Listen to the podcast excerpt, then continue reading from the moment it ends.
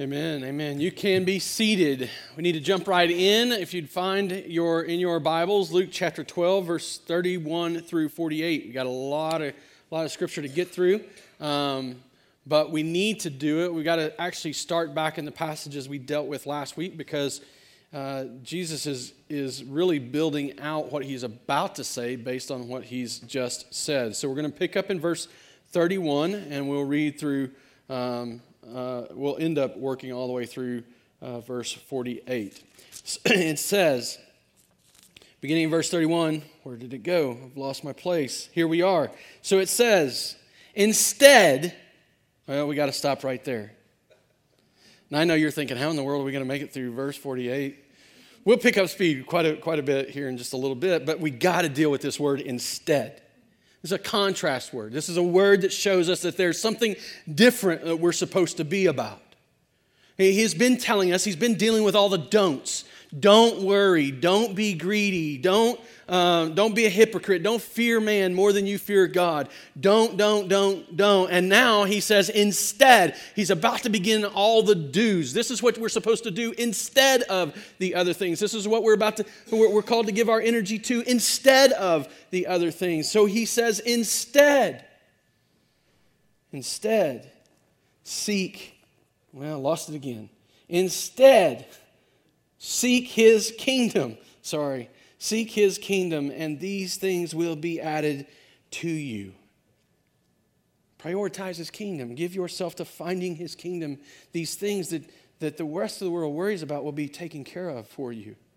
Fear not, little flock, for it is your Father's good pleasure to give you the kingdom, the very thing He's saying to seek. He says the Father desires, it's His good pleasure, it is His will to give you the very thing He's calling you to seek. You want victory in your life, it's seeking the kingdom because God, in His good pleasure, gives it to you. Sell your possessions, give to the needy, provide yourselves with money bags, and do not grow old with a treasure in the heavens that does not fail, where no thief approaches and no moth destroys. For where your treasure is, there your heart will be also. Jesus tells us that instead of worry, instead of greed, instead of hypocrisy and fear of man, he says, instead of all of those things, Give yourself to some eternal perspective. Commit yourself to seeking out the kingdom of God. Seek out the things that God would have for you. Don't give yourself, don't expend energy on things that you can't accomplish. In fact, in the passage before, as he's talking about not to worry, he tells us you can't add a moment to your life. Why would you worry over these things? Why would you worry and fret over whether you have food to eat or, or clothes to wear, drink to drink. You can't add a moment to your life. Don't give yourself to these things that you can't accomplish anymore. Instead, do the very thing that you were created to do. Do the very thing that He created you to do. Glorify Him. Glorify Him. Worship Him. Make Him the point of all of your life. Make Him the purpose for which you live. Make pursuing Him the reason you do all that you do. Know that there comes a moment where He gives you everything that your heart desires. It is His good pleasure and while you're waiting to take hold of the inheritance that He has made yours, while you're waiting for that eternity to become evident, you're going to see He's about to turn the page just a bit and say, Be ready, expectant of it, looking forward to it. That's where Jesus goes next. Stay dressed for action. Verse 35 Stay dressed for action. Keep your lamps burning and be like men who are waiting for their master to come home from the wedding feast so that they may open the door to him at once when he comes and knocks. Blessed are those servants whom the master finds awake when he comes. Truly, I say to you, he will dress himself for service and have them recline at the table, and he will come and serve them. If he comes in the second watch or in the third and finds them awake, blessed are those servants. But know this that if the master of the house had known at what hour the thief was coming, he would not have left his house to be broken into, literally dug a hole through the wall. You also must be ready, for the Son of Man is coming at an hour you do not expect. Peter said, Lord, are you telling this parable for us or for all? And the Lord said, Who then is the faithful and wise manager whom his master will set over this household to give them their portion of food at the proper time? Blessed is that servant whom his master will find so doing when he comes. Truly, I say to you, he will set him over all his possessions. He will give him all he owns, essentially, is what he's saying. He's going to give him the kingdom. That's what he's saying. He will set him over all his possessions. But, but, if that servant says to himself, My master is delayed in coming, and begins to beat the female and female servants and to eat and drink and get drunk, the master of that servant will come on a day when he does not expect him, and an hour when he does not know, and will cut him in pieces and put him with the unfaithful. Probably not a verse you're going to find on many coffee cups, right? Probably not one that we're going to post on our mirrors and make us feel special. The master of that servant will come on a day when he does not expect him, and at an hour he does not know, and will cut him in pieces and put him with the unfaithful. And that servant who knew his master's will but did not get ready or act according to his will will receive a severe beating. But the one who did not know and did what was what deserved a beating will receive a light beating. Everyone to whom much was given, of him much will be required, and from him to whom they entrusted much, they will demand more. Jesus is coming. At any moment, he could show up, he could arrive. Jesus is coming. Are you ready? His call here is to get ready, to be ready, and stay ready. We may not know when it's going to happen. We may not have a, a, a schedule. We may not have it listed on a calendar. Uh, uh, my wife is a planner, like everything's on the calendar. This isn't on the calendar, but it could happen. At any moment, it could happen. Are you ready? Ready for, for, for, a, for, for the moment to arrive that He returns, that He shows up in the midst of our living. Are you ready to step out of the old and dying world that we live in and into the world that's going, that He is going to make new, a world in which the curse of sin has been removed from it? A world in which the treasures we store up will never perish, fade, or spoil. A world in, in which we will be with our Creator who chose to be our Savior and then said, Call me Father. I mean, think of it. A, a world in which, which God, who created and had a plan and had a design for all things, and yet we lived in rebellion against Him, who said, You can't do this on your own, but here you go. I'll save you. And he reaches down in his hand and he takes ours and he lifts us up. And when he picks us up, he sets us on his lap and he says, Call me daddy.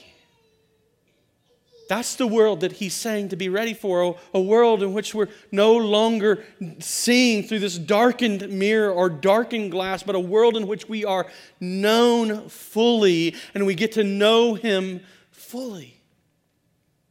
Are you ready? Are you looking forward to that time? Are you anticipating that moment? Are you living today ready? Now, I'm under the conviction, I'm under the opinion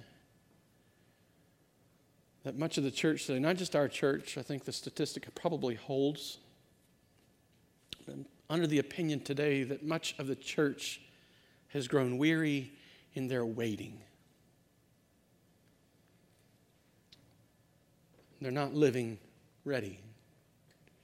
See, I think the church, not just this church, but the church at large, is filled with people who have bucket lists of things that they long to accomplish. And maybe even sitting here thinking about the moment that Jesus returns, you think, well, I got some things I need to get done first. What could that possibly be? It may be noble, it may appear noble by every, by every measure of the world that the world has, it may appear to be very noble.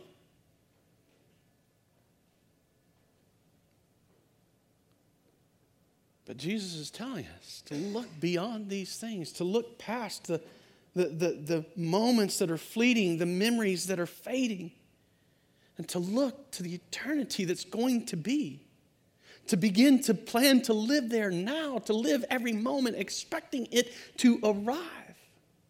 Are you ready?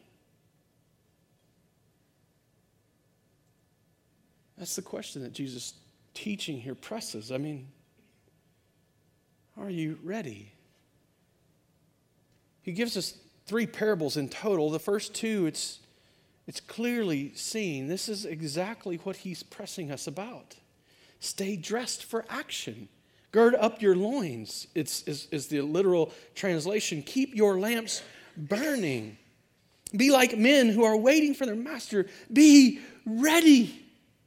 Be ready so that when the master comes back from his, from his wedding feast, when, when the master's on his way back, off in the distance, he can see the lights in his house burning so that he knows where the door is at, so that when he approaches the door and begins to knock, there's not a stumbling around and groggy eyed servants coming to the door making him wait, but they're there waiting. So when the knock occurs, the door opens without an instant of time passing. Are we ready? It's sad to think. Are we ready? I think we're ready for a lot of things. We're getting ready every day for a lot of things. We're staying ready for a lot of things. But are we ready for this thing? This moment when our Savior steps back into the midst of our physical reality and says, I'm home, or I've come to take you home. Are we ready? In the, in the second parable, Jesus is represented by the thief I'm not, not, not, not saying that he is the thief. I'm not saying that, that, that he's come to steal what's not his own. But it's not a time you can put on a calendar. It's not an appointment you can make at a, like at a doctor's office. It's not, a, it's, it's not something you can plan for an exact time. But like the thief, he's going to show up maybe when we least expect it. Are we ready? Now, clearly, this is not the thing. This is, this, this is probably, we, we're seeing this in a different light. On this side of the cross, we're seeing this in a different light than his disciples would have seen it. Clearly, his disciples in that day, sitting there in that moment before the cross happened, the thousands upon thousands of people that are listening would have heard, and they would probably would have, would have heard it differently. They would have thought about what they had been waiting for. You see, the reality is, is that these people, they were waiting too. They were waiting for the arrival of a Messiah. They were waiting for the, the arrival of this, this king who was coming, this Messiah who was to come and to reestablish this kingdom of Israel. They were waiting on one to come and deliver them. They were expecting a deliverer. What they expected, though, was him to come and establish an earthly kingdom. But on this side of the cross, on, on this side of things, we're able to see more fully the, the history of redemption. We're able to see more fully the work of God in, in, from, from the point of creation, from the very first promise that He would send His Son. We're able to see more fully what God is doing. We're able to look back and see that He had to come, He had to die, He had to die on the cross in our place for our sins. He had to rise to defeat death to give us the promise of eternal life. He had to do those things. But what was he telling them all the way? All along the way? He was telling them to expect his return. Even the night before he died, even the night before he faced the cross, he gathers his disciples and he says, Where I'm going, you cannot go. But I'm telling you this so that you will know I'm coming to get you. Coming again. And the reality is, is that the New Testament church picked this perspective up and they taught it and they continued to teach it so that even, even though those original listeners wouldn't have heard this message in the same way we're hearing this message, those who read Luke's gospel, those who read the accounts of this teaching, who were believers in Jesus Christ, who were disciples, who were followers of his, would have seen it the same way we do. Jesus has come and Jesus is coming. Get ready. Be ready. Stay ready. Are you?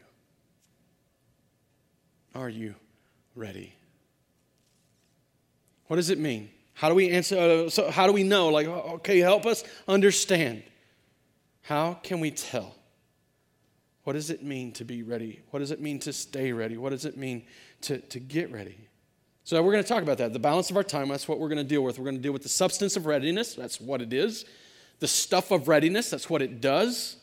And the significance of readiness, what makes it so important.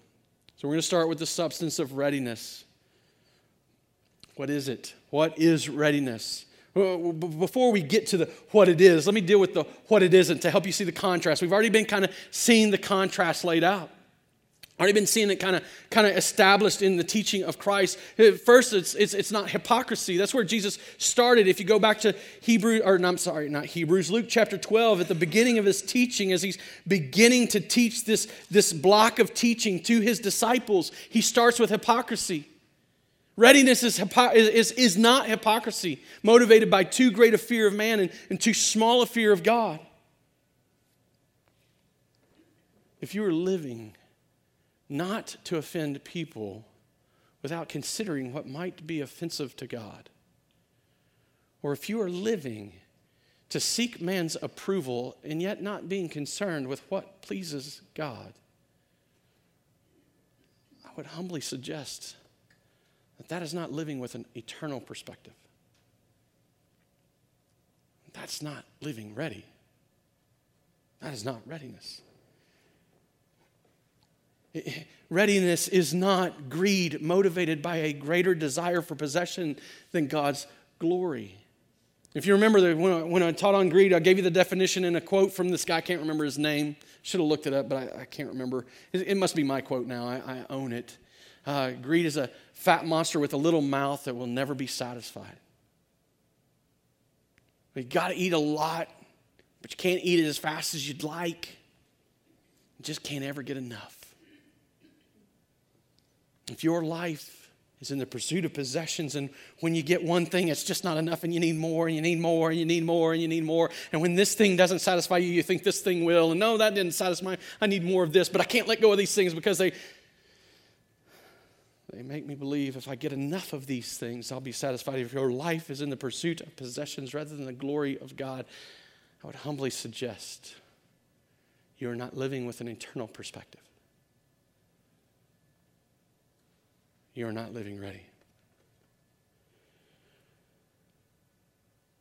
Readiness is not worry, worry that God is unable or unwilling to give you what you need. If every day you go out into the world concerned that you're going to have enough, concerned that God is actually able or actually willing, motivated more by your fear than your faith, doing things because you're scared you just won't have enough, rather than doing things because you believe God has said, I'll give you everything. Then I would suggest that you're not living with an eternal perspective. That is not living ready. Well, what is it then?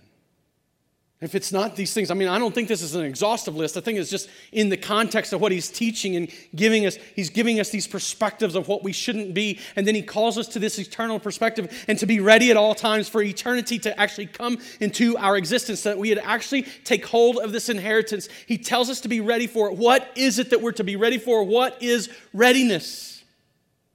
Readiness is remaining expectant of Jesus' return and faithful to him until he comes. It is being the servants who long to see his master, to long to see their master, who watch their lights and watch their, their, their lamps and ensure that they continue to burn, ensure that the wicks are, are, are kept up with, ensure that the oil is replenished. And they're, the, they're, the, the, they're the servants who are standing at the windows watching out for their master to come. They're looking forward to his return. They're the ones who were there when he goes to knock, and as his hand falls, they open the door and they don't make him wait faithfully and expectantly looking for him to come back. They're the ones who own the house. And the ones who own the house that place more importance on what is in the house than they do on what is outside of it. And they stay there to make sure a thief can't take it away from them. You see, they're the ones committed, expectantly waiting. They are the ones that are looking forward to it. They are the ones that are staying and staying. And they, they expectantly look forward to the time when the master comes and they're prepared for the moment when the thief arrives.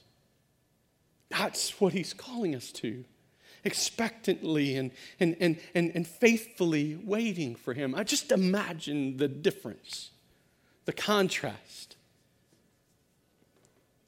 In his first advent, in his first coming, he's born from a virgin, a poor little girl from a little town called Nazareth. And he's laid in a manger. A world that seemingly had no room for their Messiah. But this time, when he comes, his servants are waiting. The lights are on. They're waiting at the door. They're looking out and watching for him to come.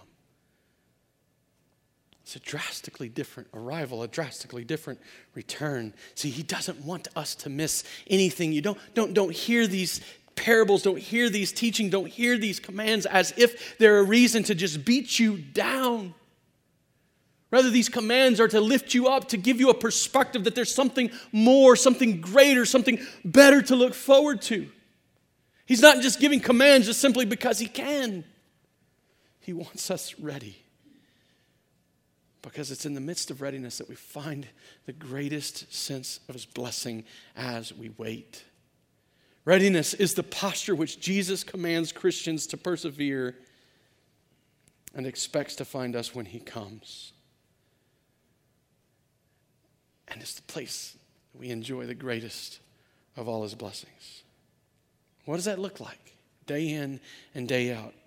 What is, what is that? How, how, how does that play out in, in our daily life? Like tomorrow morning, you got to get up, you got to go to work, you got to you got to take care of kids, you got to think about things around the house. How does this work? What is the stuff of readiness? What does it look like in practice? Jesus doesn't give us specifics here. There's certainly some things within the parables that we can draw out, but the breadth of the New Testament gives us this perspective. Jesus was not the only one teaching about his return. The, all the apostles, all the letters to the, to the church lived, uh, they, they, they were written with this perspective of a time where the Savior will return.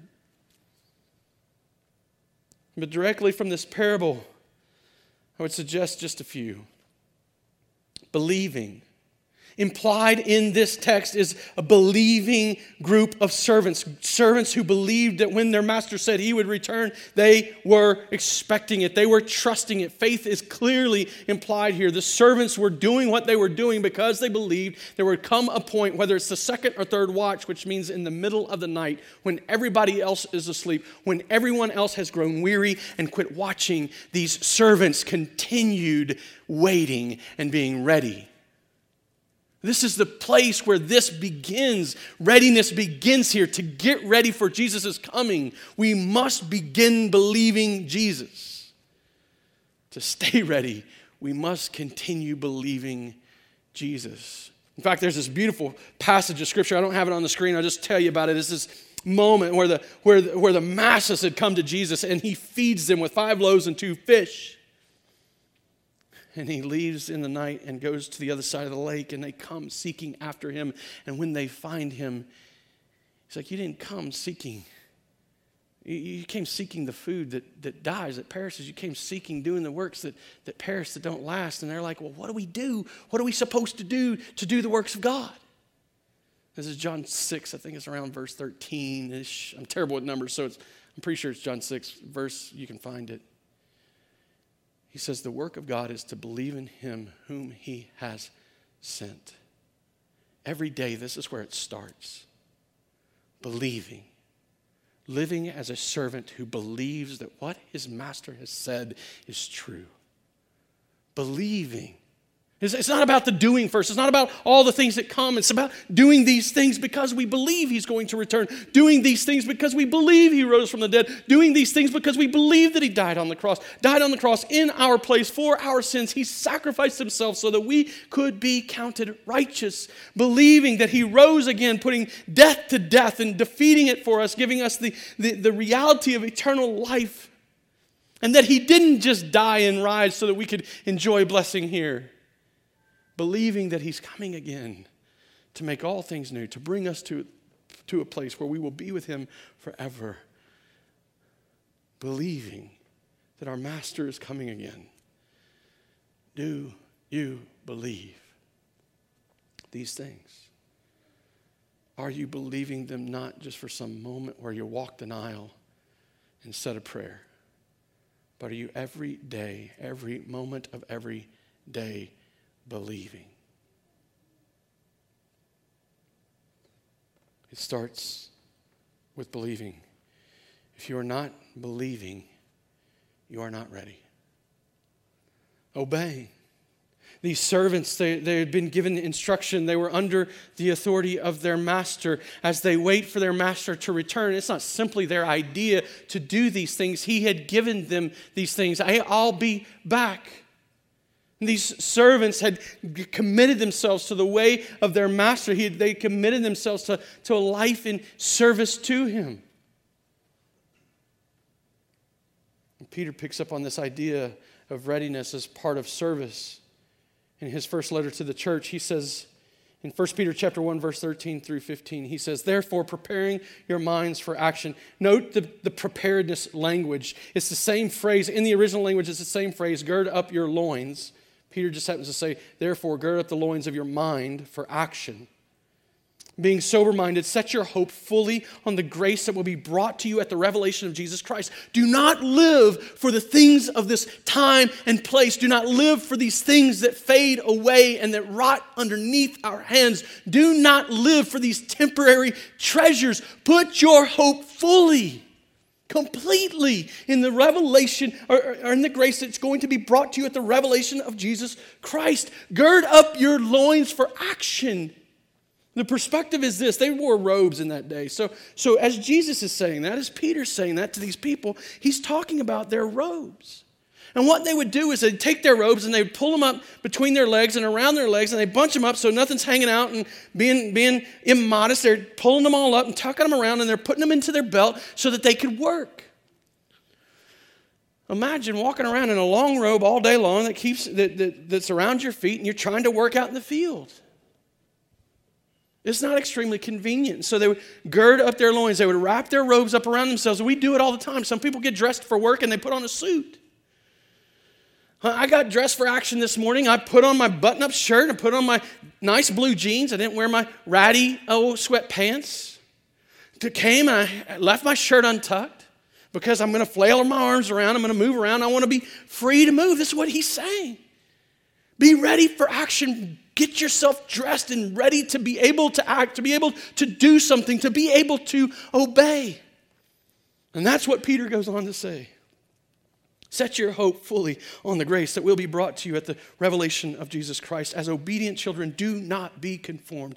As obedient children, do not be conformed to the passions of your former ignorance. Do you hear what Jesus has been teaching us?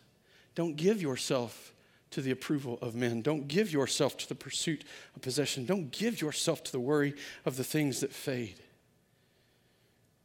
Do not be conformed to the passions of your former ignorance, but as he who called you is holy, you also be holy in all your conduct. The reality is, we are called not simply to believe. Belief will always be evidence, faith will always be evident in our obedience. We believe and we obey. That is what readiness is, or that's how readiness acts, but it also acts in serving.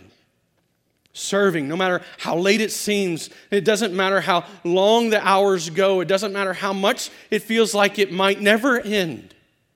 If he doesn't come to the second or third watch, I will be found serving him by serving his people. Peter again picks up on this picture, this perspective in his first letter to the church, 1 Peter chapter 4, verses 7 through 11. The end of all things is at hand.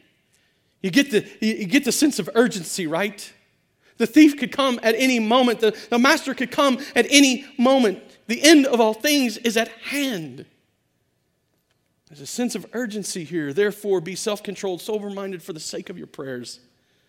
Above all, keep loving one another earnestly. Since love covers a multitude of sins, show hospitality to one another without grumbling.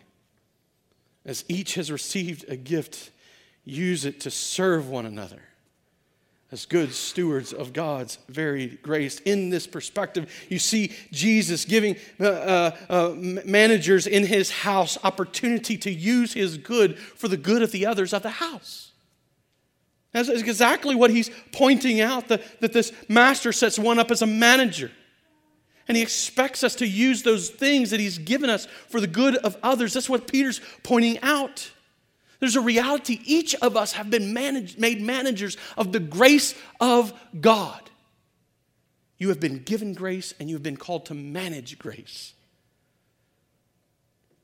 but not for your own benefit, not for your own good. Everybody else in the room has been given grace to be good to you. You've been made a manager of God's grace for the good of the other people sitting in this room, to the glory of God. As each has received a gift, use it to serve one another as good stewards of God's varied grace. Whoever speaks, as one who speaks oracles of God, whoever serves as one who serves by the strength that God supplies, in order that in everything God may be glorified. Whatever you do, whenever you do it, God has called us to be ready. And readiness is serving.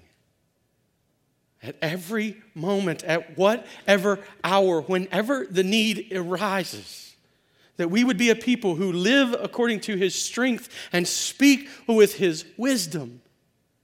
And that we manage his grace well so that his church is built up, so that there is hospitality to the stranger without grumbling. That's a tough one.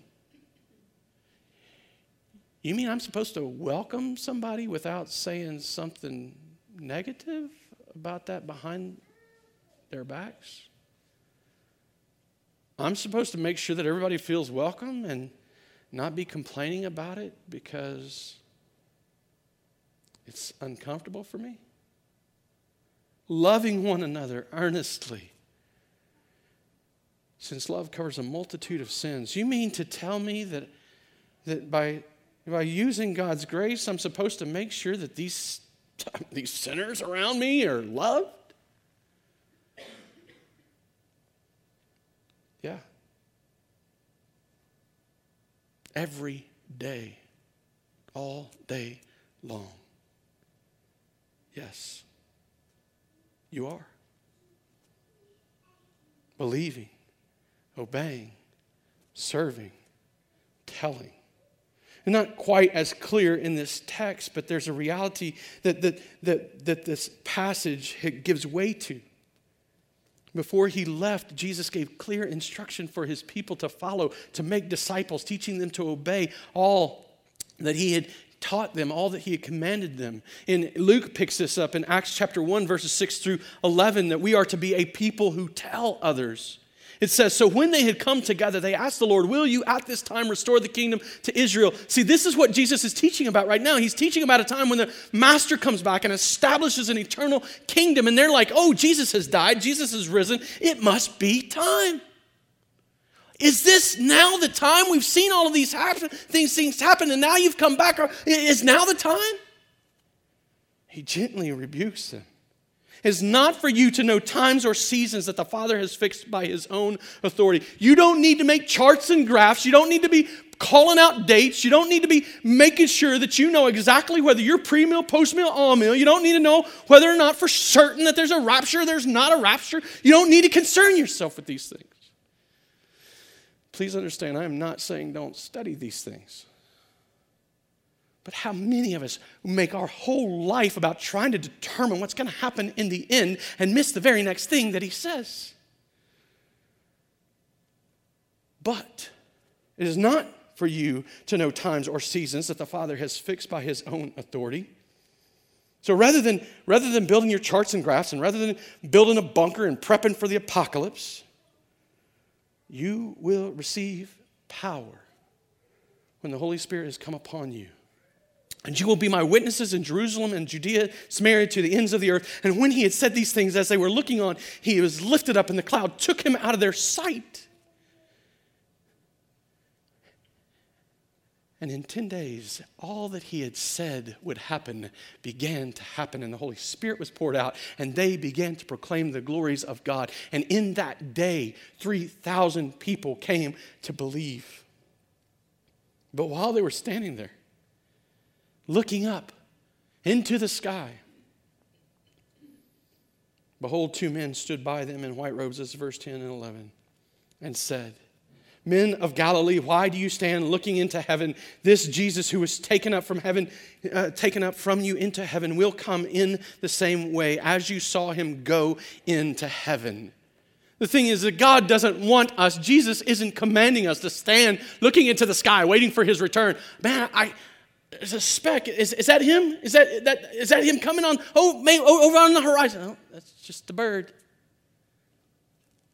Every day, all day, telling people, telling people what Jesus has come and done, witnessing to the work that he has done, and witnessing to the promises that he has made, telling them that he is coming if we aren't a part of this mission to make sure that the word continues to go forward, I'm afraid, brothers and sisters, that we are not living ready. Finally, enduring. This is what, what what, what readiness acts like. This is the stuff of readiness. It's every day, day in, day out, every second, whether it's the second or third watch. That simply means in the middle of the night when everybody else would have gone to sleep, when everybody else has grown weary and tired, we continue. We don't stop. We are expectant and faithful to him until he comes. Spurgeon, as he spoke on this passage, says this always always act just as you would be wish as you would wish to be acting if he were to re, were to come. Always act just as you would wish to be acting if he were to come that he is jesus. Always acting. What, what do you want to find what do you want him to find you doing? Fulfilling your bucket list? Or fulfilling his? And building your own kingdom or building His? What do you want Him to find you doing when you're all alone at night? Everybody else has gone to bed and you can't sleep. What would you want Him to find you doing? What do you want Him to find you doing when it's not Sunday morning and it's expected that you're here? What do you want Him to find you doing when your community group is not meeting together during the week? What do you want Him to find you doing when you're at work being paid to be there? What would you want Him to find you doing? Every day, day in, day out, we wait on Him expectantly and faithfully until He comes and we don't quit waiting and we don't quit expecting and we don't stop being faithful until he comes. Well, does this really matter? Does it really matter? I mean, come on. He loves me. He'll take me in. Like he, he, he gets it. His grace is sufficient. Like I can, I can put it off for a while. I can live and sow my wild oats. I can not gird up my loins for action. I can tuck my shirt in and not be ready to, to preach the message. I can, I can just come up in here and, and not care, not be prepared. Is it really that important? Like, eh, come on, I don't need to tell anybody about Jesus. Well, he's got other people to do that, right? Is it really important that I live ready, that you live ready? Now, who's this important for? I mean, I said a prayer, I got baptized, I walked an aisle. He can't be talking to me, right? That's essentially the question that Peter asked. Who are you talking to? Are you talking to us, your disciples, your, your people?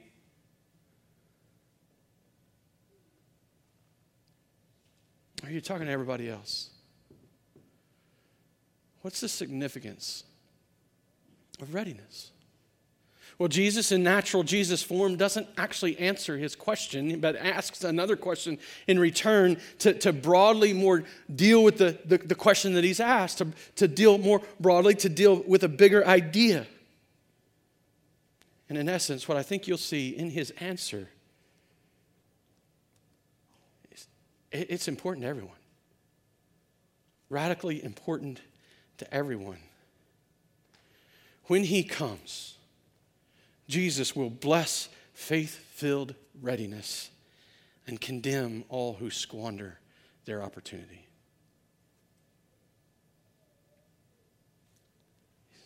He's going to bless those who are expecting, who are living faithfully, who are living ready. He's going to bless them. And, you see this blessing across this, this whole passage. The, the first place you see it is when the servants are, are there waiting and the master returns.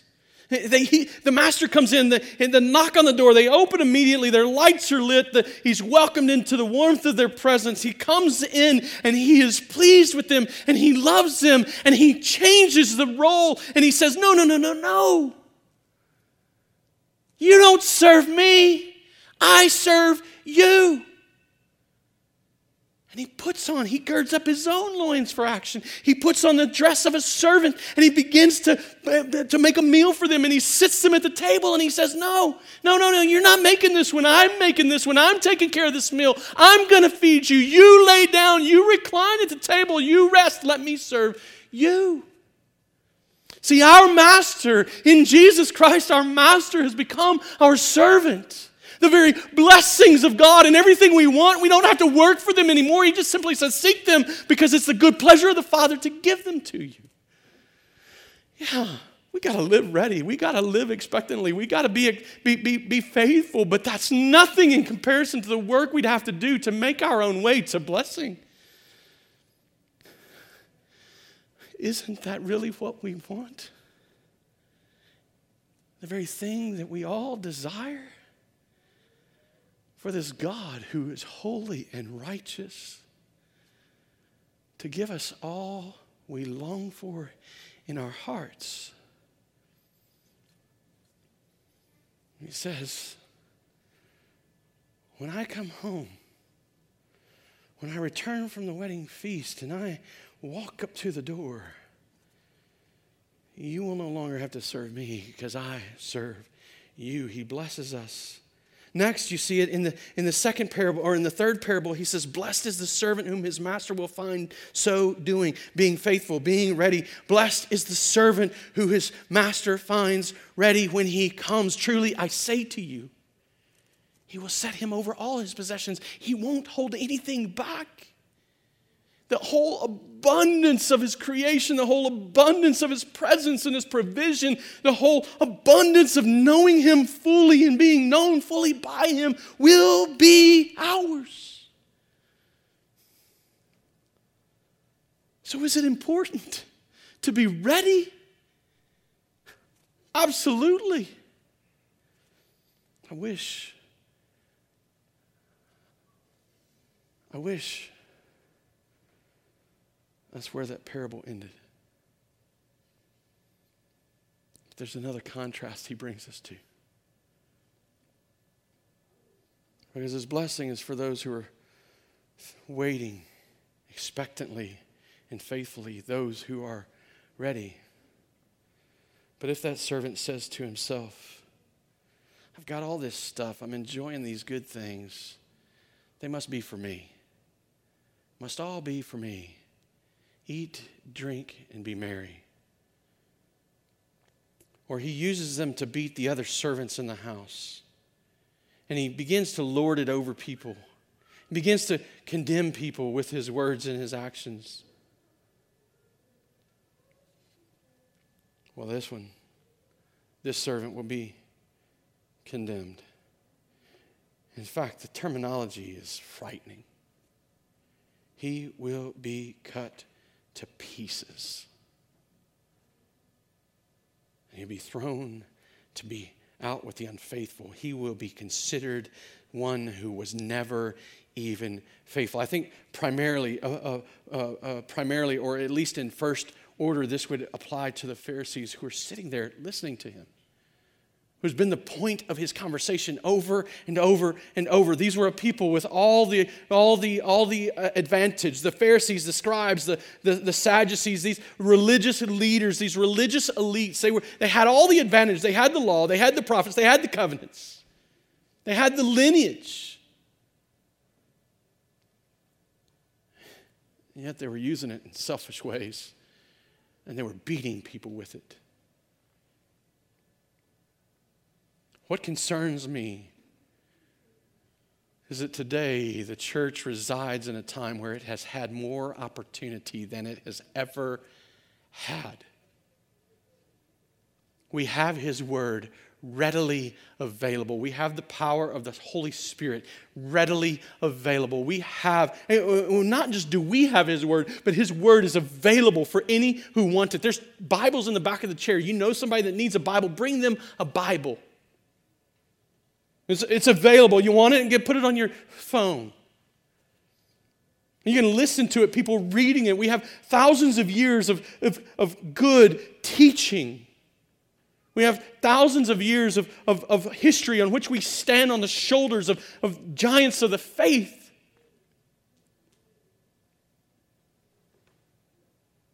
And yet, we're more enamored with entertainment, more given to reading a novel than reading a Bible. And then when we look at the world around us, rather than seek to meet them in compassion, we're more likely to call them to act like Christians, even when they aren't. That's not living ready. And in the day he returns, that will be shown. Because those people, those servants, will be cut to pieces and they will be cast out. And then there's the second servant, the servant who knew his master's will but did not get ready or act according to his will. Like, yeah, I knew, I knew I was supposed to do those things. I listened to Seth say them every Sunday. But you know, we got better things to do. He'll, his grace will be good for me. It's this laziness, this desire for your own things that, that make our pleadings with you, your pastors pleading with you, your community group leaders, your deacons pleading with you, and your, your friends' needs all around you. They seem more like a, a, a burden to carry than an opportunity to serve God and glorify Him. Oh, you know, kids, they, somebody will take care of them over there. They don't need to know the, well, at least I don't need to be a part of making sure they hear the gospel. I got better things to do with my Sunday. uh, you know, somebody else will stand at the door and greet people as they come in because, you know, that's not really for me. You know, it doesn't, it doesn't matter if I'm a Christian at work because, well, that's offensive, isn't it? I know, I know I'm supposed to be, but, but you know, I, the servant who knows his master's will but then does not do it receives a severe beating. He's punished. I still think it's a picture of condemnation. And then there's this servant who doesn't know what his master's will is, but still does things. And he receives a light beating.